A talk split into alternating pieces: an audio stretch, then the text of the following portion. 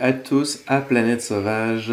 Ici David Fortin au micro et à la réalisation. Pour les nouvelles personnes à bord, Planète Sauvage est une émission euh, slash balado, podcast, expérience sonore pour emporter qui vous propose à chaque fois un parcours audio dans lequel je mixe certains extraits de films, de dialogues, de voix, de bruits, de sons et de musique afin de vous créer une ambiance sonore d'environ une heure. Euh, pour cet épisode numéro 108, je vous propose un parcours cosmique puisque tout le montage sonore sera enveloppé par la voix et la sagesse de Carl Sagan, ce scientifique euh, et astronome américain qui est devenu particulièrement populaire avec son émission euh, de télévision Cosmos qui fut diffusée au début des années 80, dans laquelle il vulgarisait les principes de l'univers et y glissait plusieurs réflexions philosophiques importantes. Donc, ces paroles ont quand même marqué des générations et j'ai voulu m'en servir pour euh, construire l'épisode qui fut ensuite habillé un peu par diverses musiques et sonorités cosmiques. Donc, euh, installez-vous confortablement car le voyage sera long.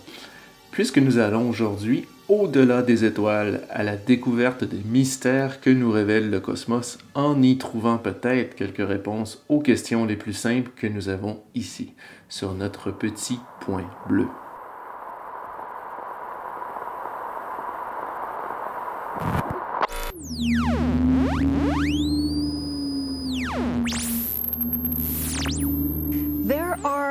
A number of ways of looking at this pale blue dot of ours. Some people would see it and be struck by the immensity of the universe. Others would see it and be struck by some sort of terrible insignificance of this planet we inhabit. What do you see when you look at the pale blue dot?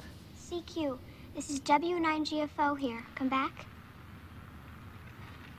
CQ, CQ, this is W9GFO here. Come back.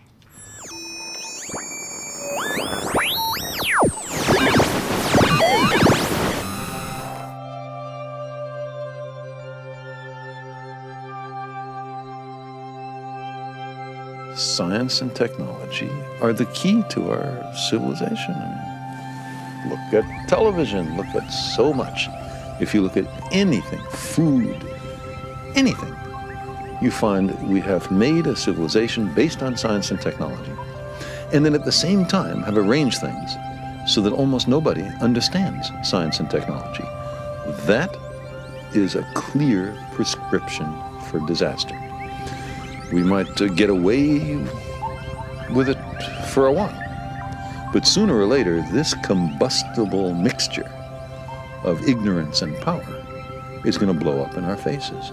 We must make science and engineering palatable and the thing is, it is so exciting. It is so stirring.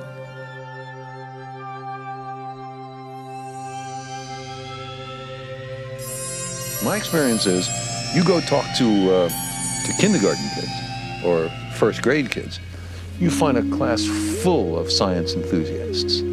Um, and, and, they ask deep questions. Um, what is a dream? Why do we have toes? Why is the moon round? What's the birthday of the world? Why is grass green? These are profound, important questions. They just bubble right out of them.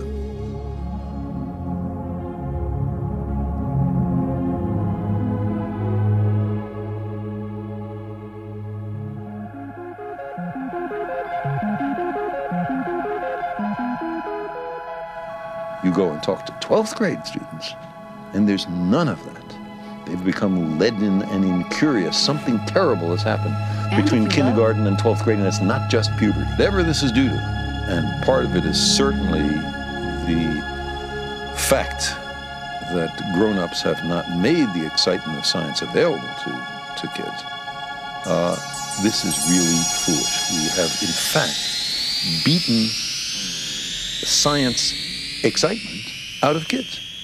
They start out excited, and then we arrange whatever the machinery is for them to wind up not liking it. And, and this is just so self destructive.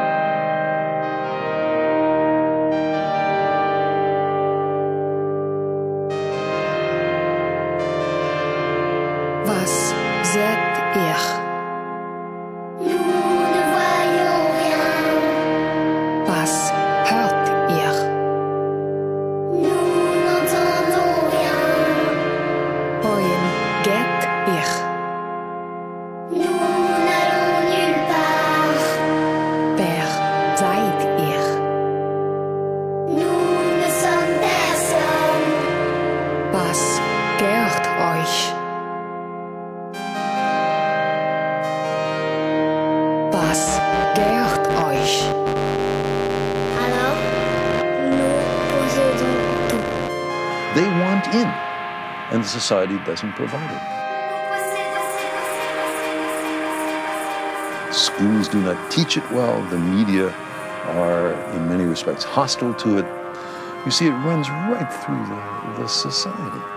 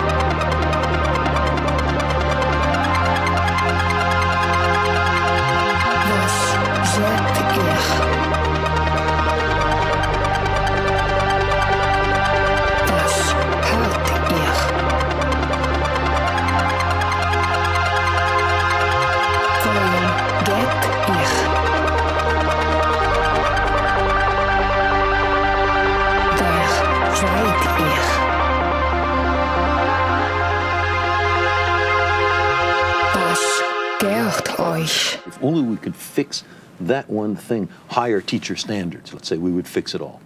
No, it runs too deeply. Many places in the society have to be fixed for this to happen.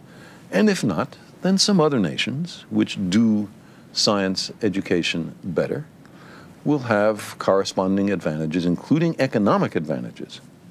And uh, one nation will sink and another will rise.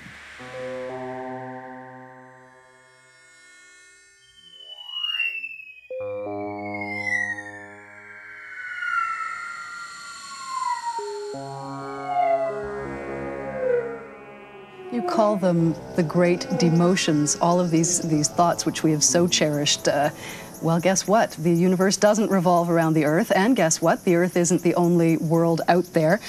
Are we still clinging to any conceits such as such as those which led to uh, the great demotions over the past few centuries?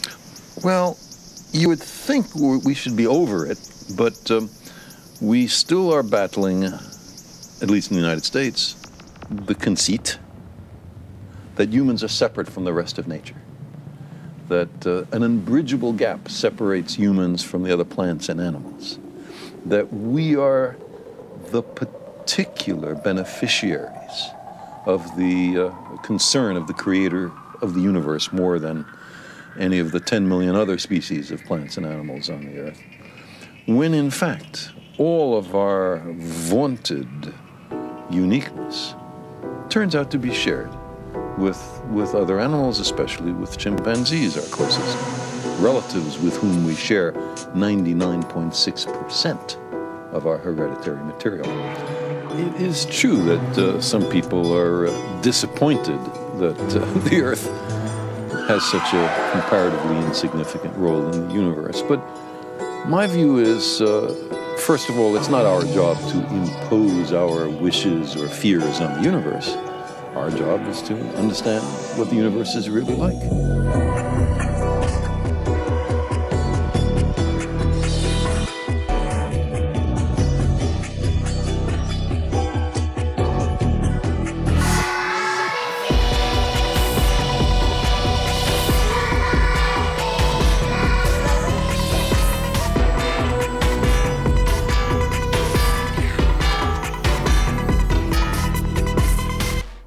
Are stars which are billions of years older than our sun. Some of them very likely have planets, and therefore I can imagine civilizations immensely beyond the capabilities of our own. What capabilities those are, no one can tell, in the same sense that even the most fantastic prognostications from the middle of the 19th century about uh, the technology of the 20th century all fell short.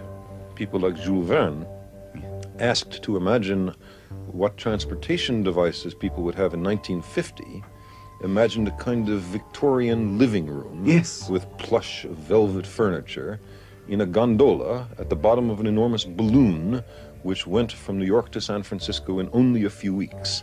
And he was, of course, the most imaginative speculative thinker of the 19th century. Others would have been more cautious. So it's very difficult to predict far into the future, even 100 years, when uh, not only new technology, but new scientific principles may be discovered.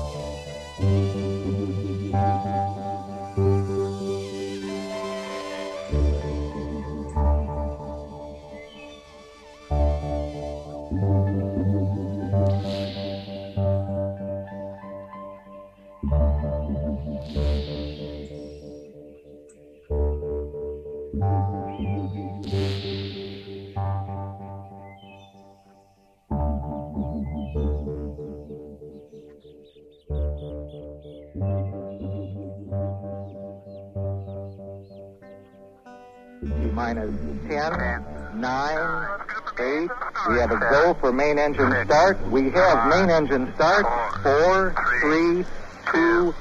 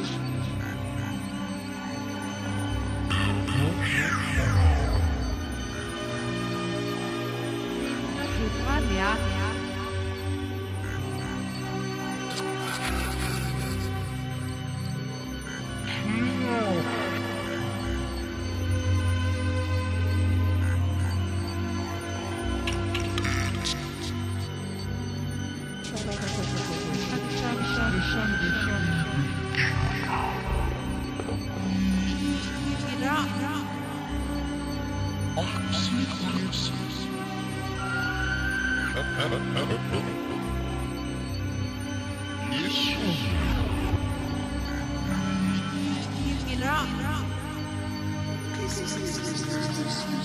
0.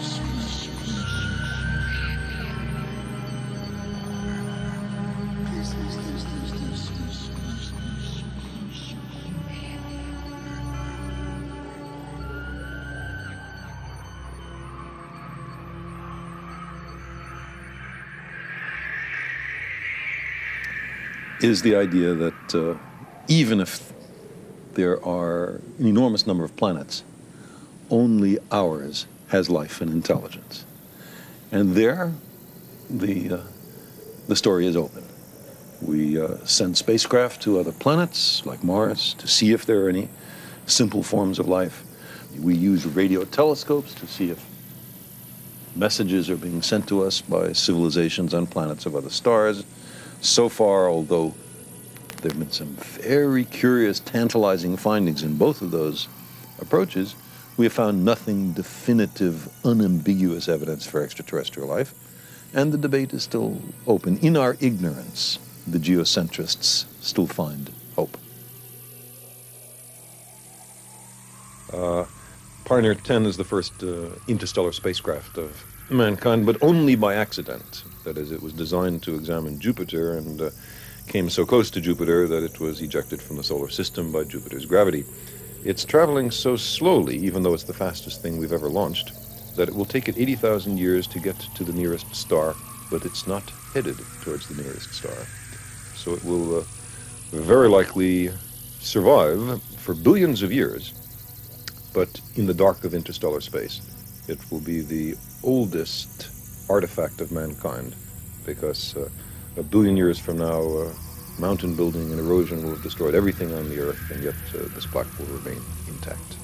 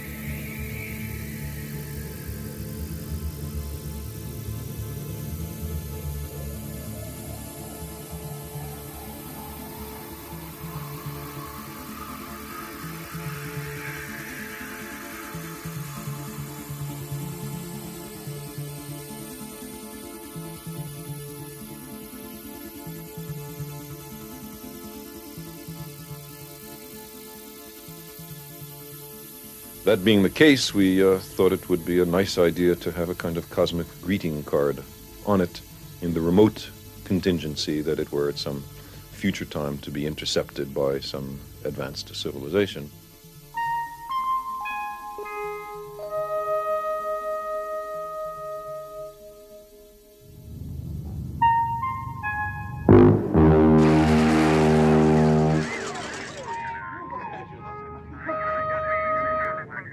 Six quavers, then pause. She sent us four quavers, a group of five quavers, a group of four semi-quavers.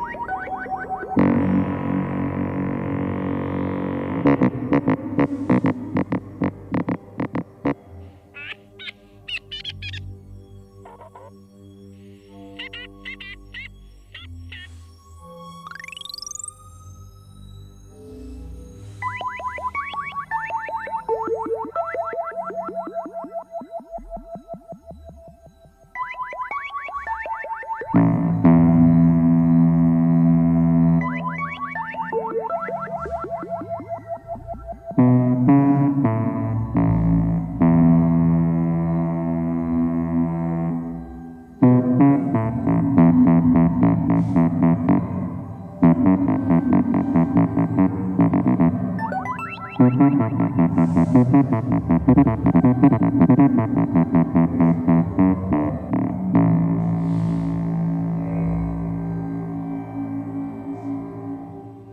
question is given all these demotions, what is your personal religion? Or do you, is there any type of God to you? Like, is there a purpose, given that we're just sitting on this speck in the middle of this sea of stars?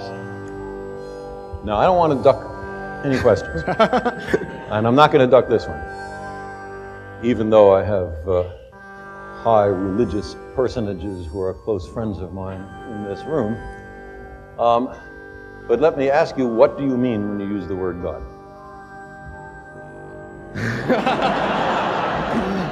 Well, I guess what my question it, it's like, is there a purpose for? I mean, given all these demotions, why don't we just blow ourselves up? Why It's don't like- we? Yeah. What what is what is our purpose? I mean, Let in- me turn the question around. If we do blow ourselves up, does that disprove the existence of God? no, I guess not. I mean, it'll be a little late Yeah. to make the discovery, but still. yeah. I, I guess what I what I'm asking is since as we as we kind of make God almost go away in this as as he through these demotions and I, I don't mean he because who knows what God is but um But still, saying it makes it Right. sort of icky, doesn't it? yeah yeah it's it's, it's tough We Um, like it to be a he, yeah. don't we? Yeah. We've been trained to think of it as a he. Um, it's, it seems that through the ages, we have, humans have created a mythological framework that has always involved some kind of, often involves some kind of higher spiritual powers. And as, Every human culture has that. as that goes away, as we know more and more that, and it seems harder and harder to prove that anything might exist like that, where does that leave us? On our own.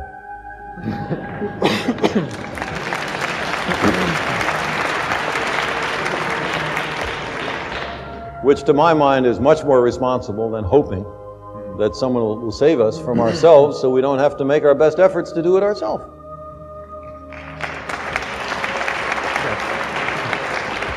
And if we're wrong, and there is someone who steps in and saves us, okay, that's all right. I'm for that, but we, you know, hedged our bets. It's Pascal's bargain run backwards. Um, I'll, I'll say another word. The word God covers an enormous range of different ideas, and you recognize that in the way you phrase the question. Running from an outsized, light skinned male with a long white beard sitting in a throne in the sky and tallying the fall of every sparrow, for which there is no evidence. To my mind, if anybody has some, I sure would like to see it. Um, to uh, the kind of God that Einstein or Spinoza talked about, which is very close to the sum total of the laws of the universe. Now, it'd be crazy to deny that there are laws in the universe. And if that's what you want to call God, then of course God exists. And there are all sorts of other nuances. There is, for example, the deist God that many of the founding fathers of this country believed in, although it is a uh, secret whose name may not be spoken in some circles, a, uh, a roi fainéant, a do-nothing king, the God who creates the universe and then retires, and to whom praying to is sort of pointless. He's not here. He went somewhere else. He had other things to do. Now, that's also a God. So, you- when you say, Do you believe in God? If I say yes or if I say no, you have learned absolutely nothing. I guess I'm asking you to define yours if you have one. But why would we use a word so ambiguous that means so many different things? It gives you freedom to Well, define it. As It gives choose. you freedom to seem to agree with someone else with whom you do not agree. It covers over differences. It makes for social lubrication. But it is not an aid to truth, in my view. And therefore, I think we need much sharper language when we ask these questions.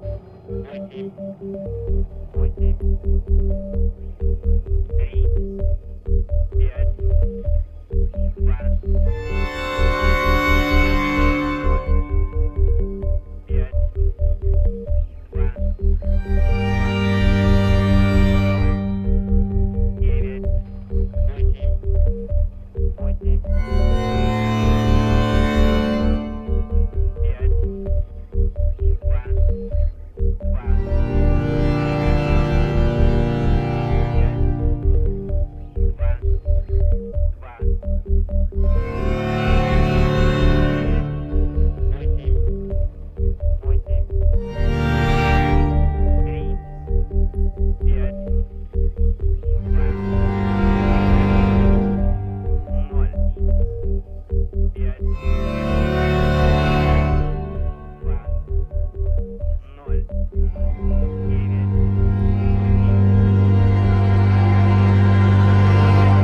Yet there are still those in science who say the exquisite nature of the universe, the exquisite laws of the universe, are evidence of, of a designer, of a creator. Mm-hmm. Does that view make sense to you?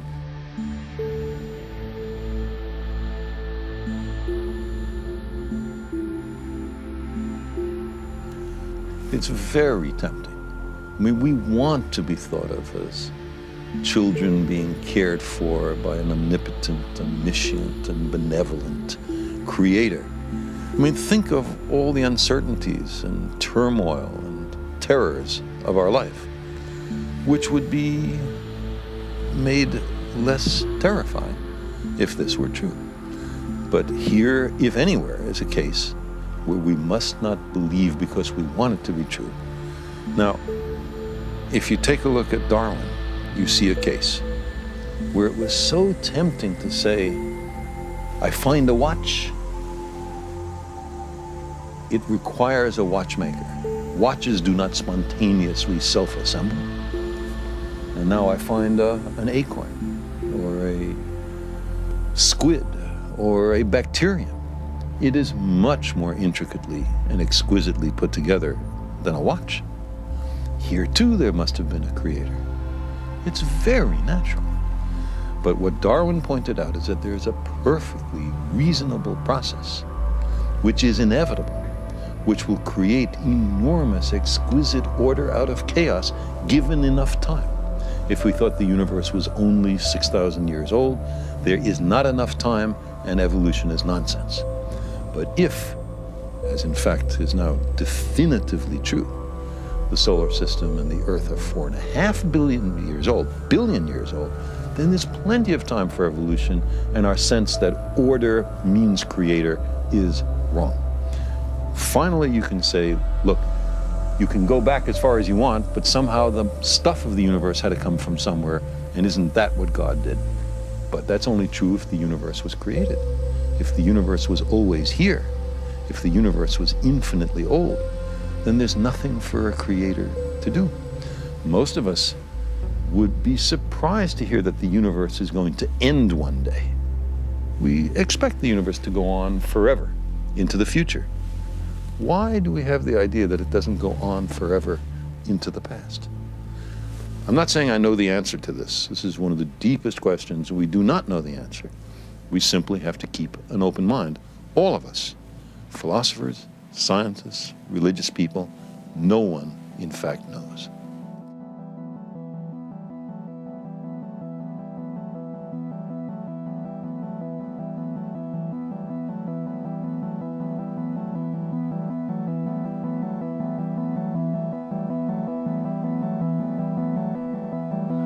Do you indeed think that there is life on other planets? Oh, I don't know. Would you like to think about it for a second? Oh, not really. Tell me, do you think there is life on other planets? Well, I'm not quite sure, but I suppose there would be. No, he seems definite. You seem Definitely. it. How do you see this life and where? I've seen a flying saucer. You've seen one? Yes, Where definitely. At Lane Cove. When? When was this? 1953. You don't think this is a figment of your imagination? Hmm, Several other people with me saw it. You all had the same figment. What did it look like? It was standing up there, still, Just suspended in space, with colours coming out of it. flat or on its side. It was a rayon. And you think this was sent from another planet? do you? I really do. Well, where else would it come from? Do you think there's life on other planets? Oh, well, I wouldn't um, like to even discuss that. Why not? it's a debatable point, I suppose. What do you think yourself? You must have a, a, um, an opinion here. Well, definitely not. Not. Not. Well, what, what leads you to say that? Scientific investigation or? Well, uh, only working off the uh, theory of the um, Bible. Well, there's only one world, isn't there? And, But do you think that can stand up to present scientific investigation? This, the, Oh, I think it could. creed? Do you think so? I think as far as the universe goes. Mhm.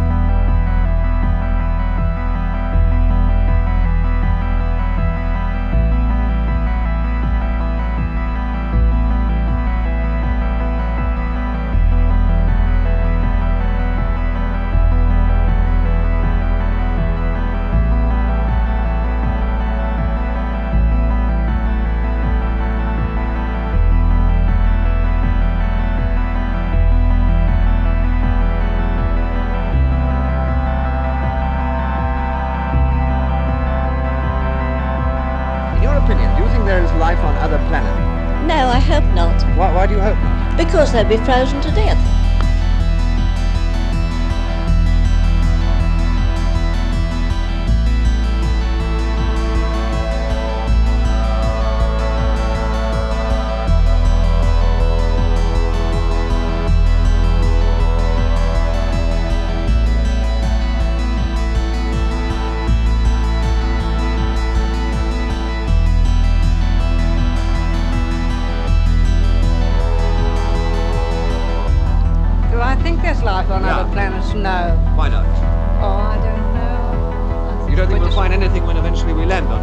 I don't think we'll find life. What we might we'll find find? very interesting things, though. I think there is life on other planets. Uh, and how do you see this life? How do you visualize it yourself? Is There's it rather like, like this? queer-looking people. queer-looking people, Uh, totally different from the people on Earth. I suppose so. Uh-huh. Would you like to get up there yourself and see it on Venus? Not particularly. Why not? So I like it down here. I reckon there is. What makes you reckon that? Well, um, just I don't. It's not imagination. It's just what. Uh, Yeah. Well, how do you see this life? If you think there is life up there, how do you see it? What form do you think it takes? I think it'd be an animal form, but um, I don't think it'd be like us. Do you think that's a good thing? Well, I don't know. Would you like to get up there uh, and find out for yourself? Definitely. Would you? To right You'd I would. volunteer for this? To right I would. I'd like to be the first woman in space.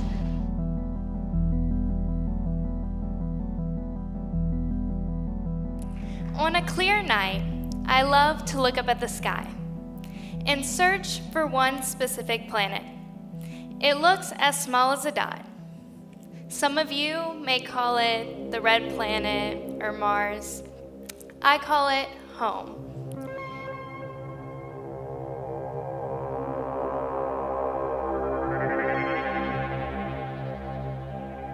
Maximum distance from the Sun 94,537,000 miles. Minimum distance from the Sun 91,377,000 miles. Mean distance from the Sun 92,957,200 miles. Mean orbital velocity 66,000 miles per hour. Orbital eccentricity 0.017. Obliquity of the ecliptic 23 degrees 27 minutes 8.26 seconds.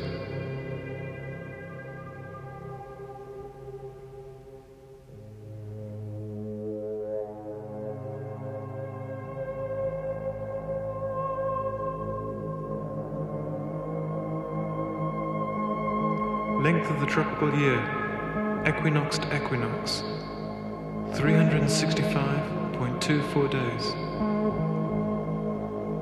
Length of the sidereal year, fixed star to fixed star, 365.26 days. Length of the mean solar day, 24 hours, 3 minutes, 56.555 seconds in mean solar time. Length of the mean sidereal day 23 hours, 56 minutes, 4.091 seconds in mean solar time. Mass 6,600 million million million tons. Equatorial diameter 7,927 miles. Polar diameter 7,900 miles. Oblateness 1 298th. Density 5.41. Mean surface gravitational acceleration of the rotating Earth 32.174 feet per second per second. Escape velocity 7 miles per second.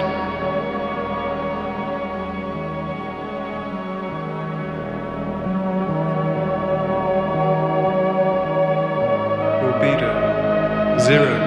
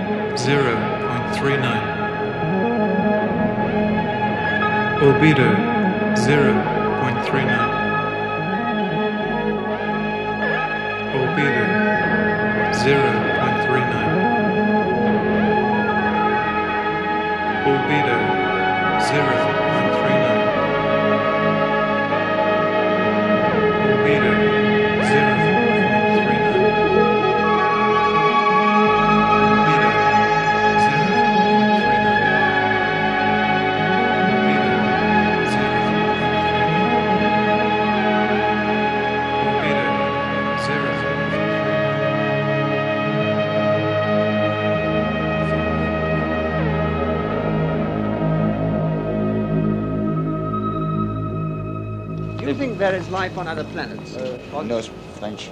no, no speak. No speak uh, English. French. Vous pensez qu'il y a autre vie euh, de, de les planètes? Mars et Vénus Oui. Oui? Oui. C'est français, là? Où ça là-bas chez Mars? Je sais pas.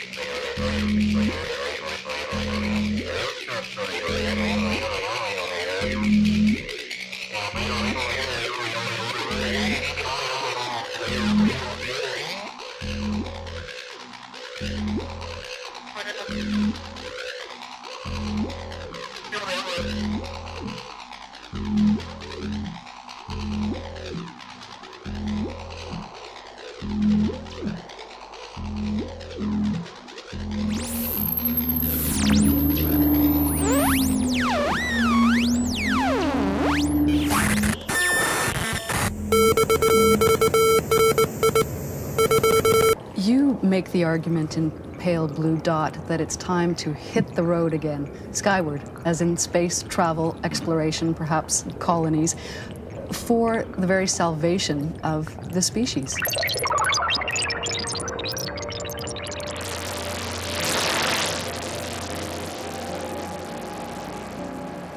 Well, first off, as, as you suggest, we, uh, we are a wandering species. We come from hunter gatherers. We uh, are nomads. And for the million years that the human family has been around, that was our lifestyle. That must be built into us deeply. It's only the last 10,000 years that we've had a settled and sedentary existence. And now the earth is all explored. Our exploratory instincts are unfulfilled.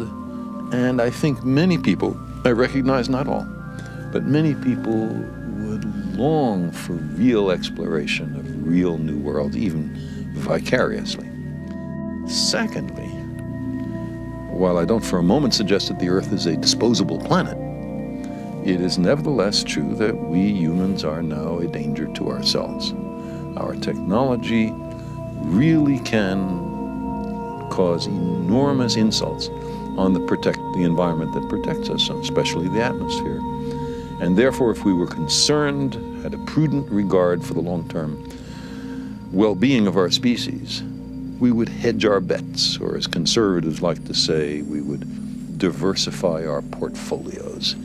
We would put self-sustaining human communities on many worlds, so if the worst happens, there would be an outpost of us somewhere else. Isn't the danger in that thinking, though, that we come to regard the Earth as disposable? Well, Oh, we've only- found this nest, let's move on to the next. It's, uh, it's a very good question. And by the way, even birds know not to foul their nests. How come we don't know that? Um, but the argument you've just presented would be true if it were an either or situation. But in fact, the, uh, the cost of moving out into space, done over a reasonable timescale matching the technology, which is centuries, is tiny compared to the cost of making the environment of the Earth right. These are not competitive. We should do short term and long term things,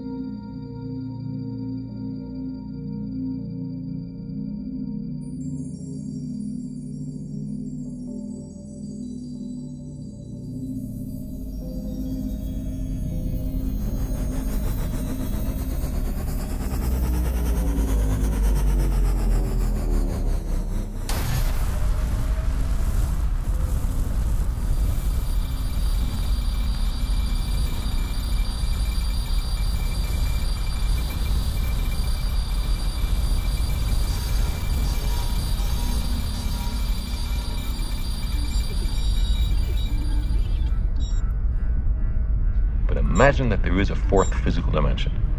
In that case, we would generate a four dimensional hypercube, which is also called a tesseract.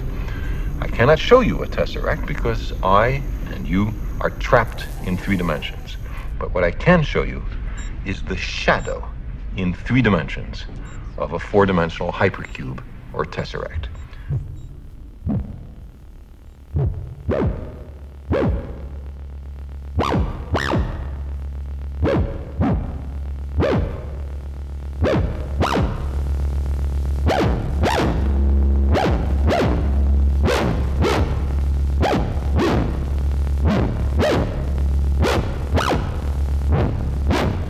Distinguishes uh, one human being from another in terms of intelligence is probably very little to do with the heredity and a, an enormous amount to do with the environment.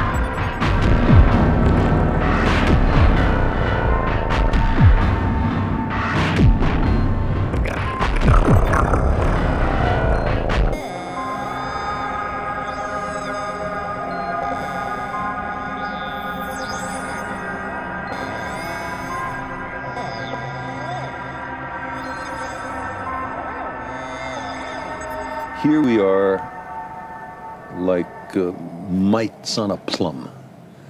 And uh, the plum is this little planet, and it goes around an insignificant local star, the sun. And that star is on the, on the obscure outskirts of an ordinary galaxy, the Milky Way, which contains 400 billion other stars. And this galaxy is just one of something like a hundred billion other galaxies that make up the universe. And it is now beginning to look, this universe is one of an enormous number, maybe even an infinite number, of other closed off universes. So the idea that we are central, that we are the reason there is a universe, is pathetic. We have to simply come to grips with the real universe that we really live in. And if some of our myth and some of our religion is inconsistent with it, it's time to change the myth and the religion.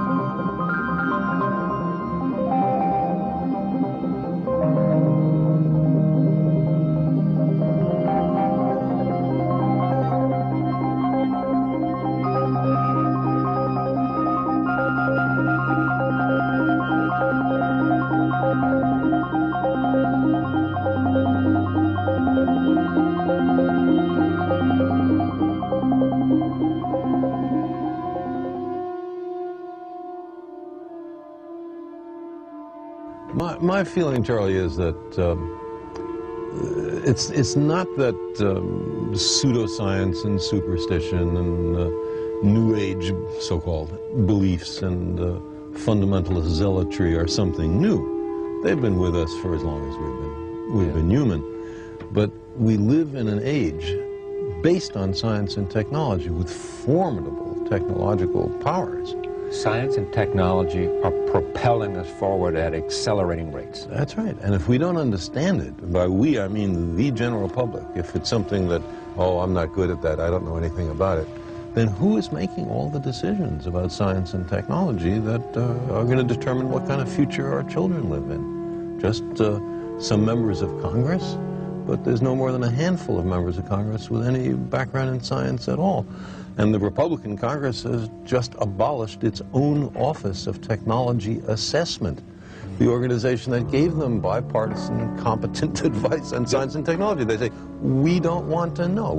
Don't tell us about science Surprising and technology. the danger of all this. I mean, you know, this is not the thing that. There's two kinds of dangers. One is what I just talked about, that we've arranged a society based on science and technology, in which nobody understands anything about science and technology. And this combustible mixture of ignorance and power, sooner or later, is going to blow up in our faces. I mean, who is running the science and technology in a democracy if the people don't know anything about it? And the second reason that I'm, I'm worried about this is that science is more than a body of knowledge. It's a way of thinking, a way of skeptically interrogating the universe with a fine understanding of human fallibility. If, if we are not able to ask skeptical questions, to interrogate those who tell us that something is true, to be skeptical of those in authority, then we're up for grabs for the next charlatan, political or religious, who comes ambling along. The people had to be educated and they had to practice their skepticism and their education. Otherwise, we don't run the government. The government runs us. We are in very perilous times, and I think the complex and subtle problems that we face can only have complex and subtle solutions. And we need people able to think complex and subtle thoughts. And I believe a great many children have that capability if only they're encouraged.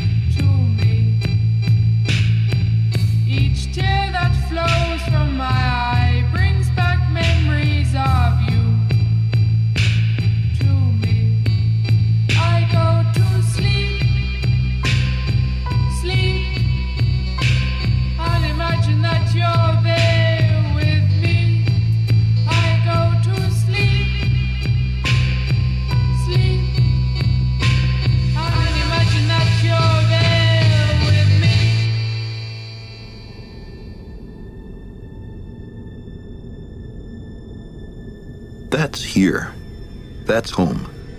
That's us. On it, everyone you love, everyone you know, everyone you ever heard of, every human being who ever was, lived out their lives.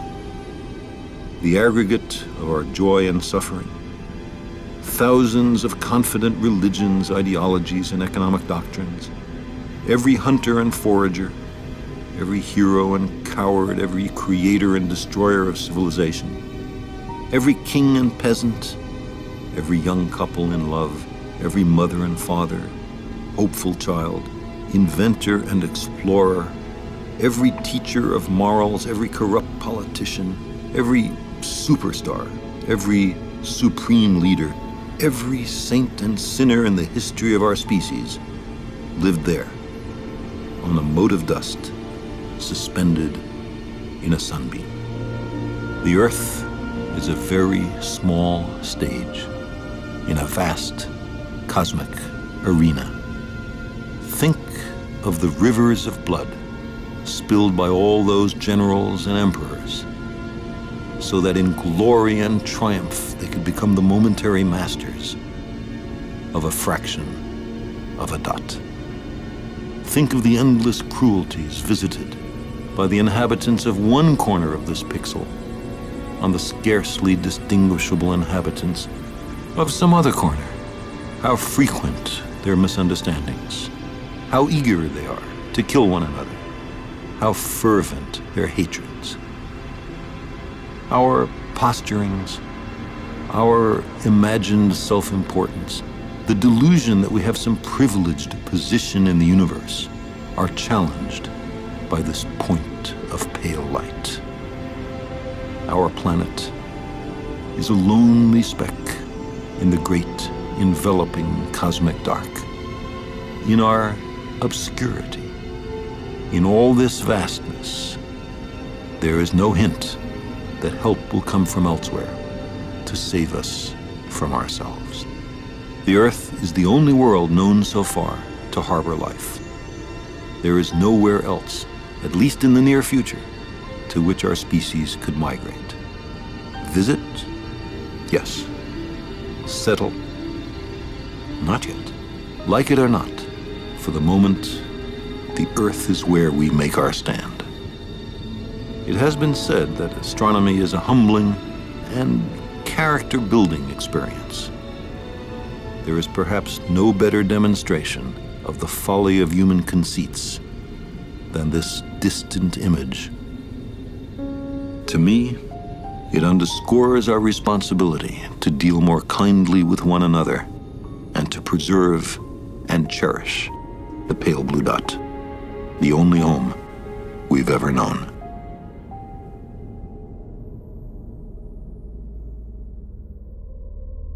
C'est ce qui termine notre épisode euh, 108, Carl Sagan dans le cosmos, qui était parsemé d'extraits d'entrevues avec l'astronome, euh, d'extraits de certains épisodes de sa série Cosmos, ainsi que d'extraits de musique et euh, diverses ambiances sonores provenant de toutes les galaxies. On a pu y entendre, euh, entre autres, un peu de Jean-Michel Jarre, de Klaus Schultz, de Isao Tomita, de Harmonia, de Brian Eno, d'Alvanotto, de Moebius and d'Anika, de Wendy Carlos et de beaucoup d'autres. Je passerai pas au travers tout. En plus de, bien sûr, quelques extraits sonores provenant de certains films cosmiques. Donc, pour les intéressés, la fameuse série de Carl Sagan, Cosmos, a eu récemment droit, euh, il y a quelques années, une nouvelle version, tout aussi intéressante, avec un nouvel astronome, euh, Neil deGrasse Tyson, qui est tout aussi inspirant et qui suit un peu les mêmes principes que la série originale en utilisant bien sûr maintenant les effets spéciaux et technologies d'aujourd'hui pour vulgariser le tout et mettre aussi bien sûr certaines données scientifiques à jour. Donc sur ce, j'espère que vous avez apprécié l'expérience sonore et je vous dis euh, merci de m'avoir accompagné dans cette exploration et on se retrouve à la prochaine.